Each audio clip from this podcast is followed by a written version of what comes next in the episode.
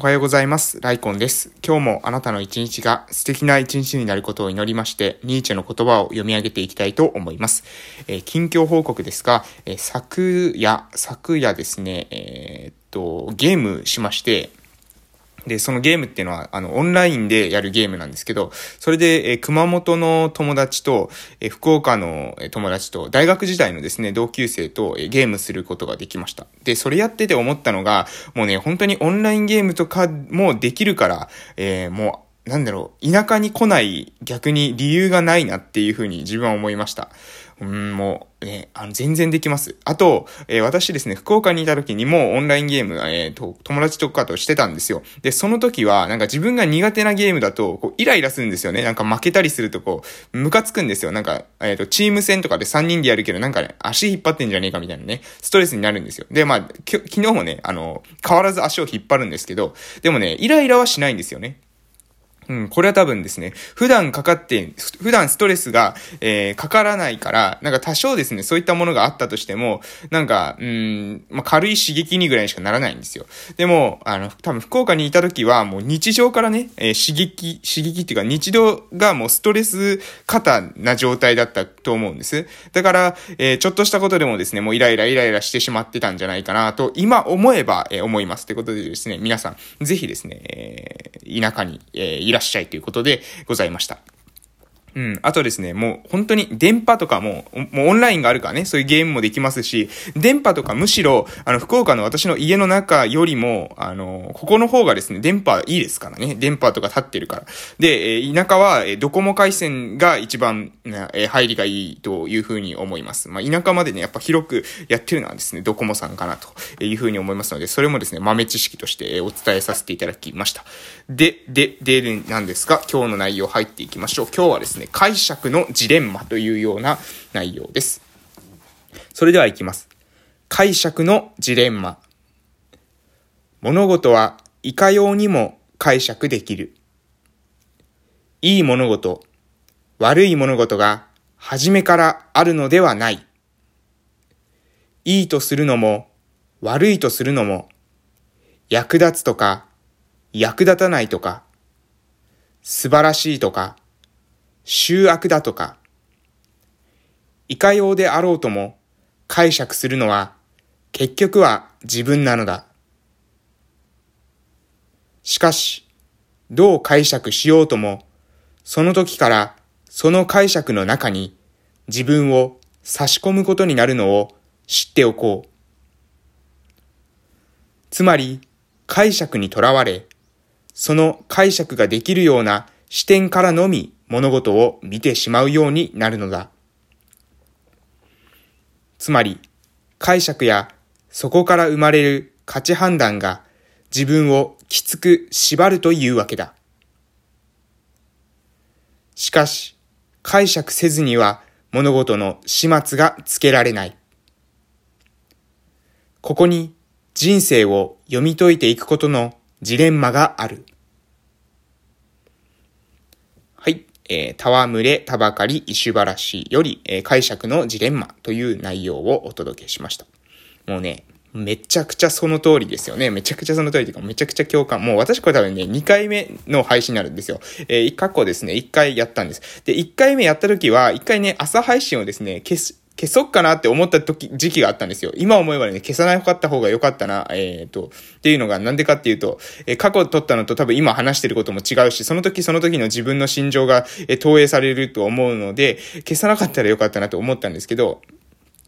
過去消してる回があるから、もしかしたらこのね、あの、ニーチェの言葉後半ぐらいになってこないと残ってないのかもしれないですが、それはですね、実は消してしまってたからですね。で、えー、この解釈のジレンマ、これもね、多分2回目読んでることになると思うんですけど、これも、もう本当その通りだと思ってて、で、私がこのな、特にな、あの、うなずく、えー、ところ、うなずきポイントとしては、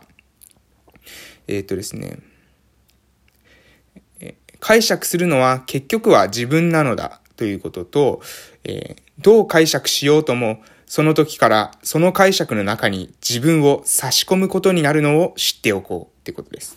うん。だから、私たちっていうのは、世の中をありのままに見ることってできないんですよね。ありのままに捉えることってできないんですよ。必ずそこには自分の解釈っていうものが挟まります。だから、あの、うーん、人と全く同じように、えっと、同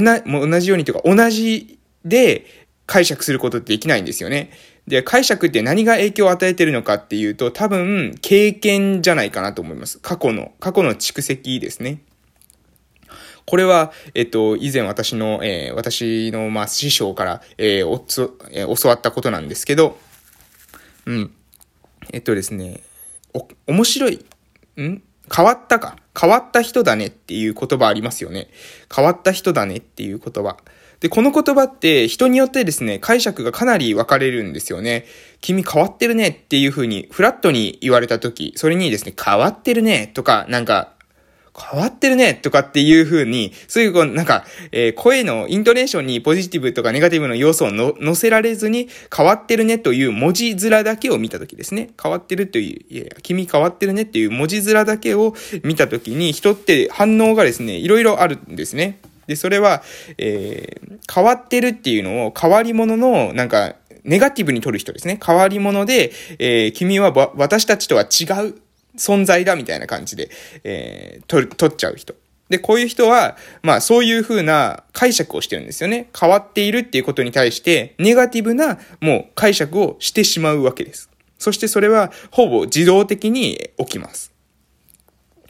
で、もう一つのパターンは変わっててオリジナリティがある。個性があってユニークで面白いねっていう風に解釈する人もいると思います。なので、変わってるねっていう文字、文字を見ただけでも、それをポジティブに解釈する人もいれば、ネガティブに解釈する人もいるんです。そしてこれはほとんど自動的に起きます。うん。なので、自分がですね、この世の中の物事、一つ一つを見たときに、自分は実は自分という、えー、サングラスを通してしか物事を見てないんですね。自分というメガネを通して、レンズを通してしか物事を見てないし、そうであるから、まあなんで、なんですかね、あなたの世界観っていう、あなたの世界が、えーうん、いわゆる、す、え、べ、ての世界を指してるわけです。あなたの世界を変えることができたら、あなたの物事の見方を変えることができたら、ある意味世界を変えていることと一緒なんですよ。それはどういうことかというと、あなたが、まあ、サングラスをつけていて、そのサングラスが赤いレンズだったとしたら、あなたはですね、赤いレンズ越しにしか世界を見ることはできないわけですから、世界は赤色に見えるはずなんですね。サングラスが赤色だったら。で、えー、世界を変えようとするっていうのはどういうことかというと、そのサングラス、サングラス越しに見えているものを違うものを見たりして、その赤いサングラスをつけたままですね、え世界を、いろんなところを見ると、それは世界が変わっている。世界を変えるっていうことになります。でも、えー、実はですね、このサングラスっていうのを赤色から青色に変えてみるとか、黄色に変えてみるとか、緑色に変えてみるっていうことも実はできるんですよ。あの、サングラスを変える。そうすると、サングラスを通してしか私たちは世界を認識できないので、サングラスを変えただけでも、実はですね、世界が変わるんですね。赤色だったと思ってた世界が緑色に見えるようになったとか、黄色に見えるようになった。だから、えー、世界を変えるということと自分を変えるということはほとんどイコールであるっていうことなんですけど、これはなぜかというと人間が人間である以上、自分のサン、自分というサングラスを通してしか物事を見ることができないからですね。もうこれは必ずそうなんですよ。そ、そうじゃないはずがないんですね。私たちっていうのは思考してしまうので、で、その思考というのは、いろんな人たちと、その何ですかね、アバターっていう映画見たことありますかね？ああいう職種みたいなので、こう思考をで、なんか伝達したりアバターってするんですけど、あの、そういう、まあそれは置いといて、そういう人の頭で考えるっていうことってできないですよね？ほん、本当は。人の考えを想像することはできますよ。人の考えを想像することができますけれども、でも精神疾患の人の中には、その人の考えがですね、ことさら、えー、悪意があるように感じてしまうという精神疾患だってあります。被害妄想とかって言いますよね。要するに、周りの人は全然そんなこと思っていないのに、本人はそう思うわけです。そう思っていると思うわけです。それは本人の持っているサングラスのレンズがそういうサングラスのレンズになっているので、それで、その目で見ると、世界のしん、えー、本当のところはわからないですよね。人の気持ちとか。世界の、えー、が、これがポジティブな出来事なのか、ネガティブな出来事なのか、すべてに、え、意味付けがされてないわけです。基本的にはフラットなものの方が多いです。で、そういったものに対して自分がどういったサングラスで、を通して見るかによって、世界の見え方が変わるというような話ですね。なので私たちっていうのは、えー、この、解釈、解釈を必ず挟むと。私たちは世界に対する解釈を挟んで世界を見ているんだと。そういうことなんですね。なので、えー、自分がもし生きにくいなとか、なんかこ、この、えー、生活を変えたいなっていうふうに思うのであったら、そのね、見ている景色を変えるっていうことももちろん変える方法だと思うんですよ。そのサングラス越しに見ている世界の方を変える。世界の方を今まで山を見ていたのを、えー、海を見るとかですね。え街を見ていたのを田舎を見るとか、こういう変え方もあると思いますけれども、もっと簡単に、えー、見る景色を変えずに、例えば山を見たまま、えー、変える方法もあって、それはですね、レンズを変える方法です。レンズというのは自分の解釈ですね。これはアドラー心理学で言うのであれば、ライフスタイルという言葉かもしれません。世界観とか、あの、物事に対する価値観、自分の、えー、見方ですね。これを変えるっていうことによって変わるかもしれません。で、これもし変えたいなというふうに思う方がいたら、まあ、本当はですね、そういった変えれる人っていうか、えー、そういう、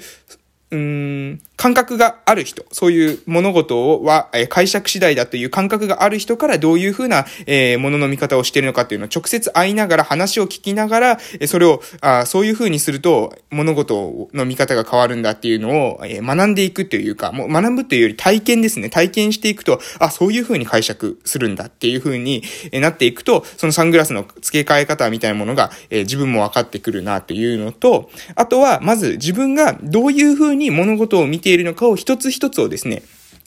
えー、感じることですね。フラットに物事を見る癖をつけるということ。えー、急にポジティブになったりネガティブになったりせず、物をまずフラットに見るような癖をつけるっていうことが大事なんではないでしょうか。それでは今日は解釈のジレンマをお届けしました。終わっていきたいと思います。今日もあなたの素敵な一日が始まります。えー、良い一日をお過ごしください。失礼します。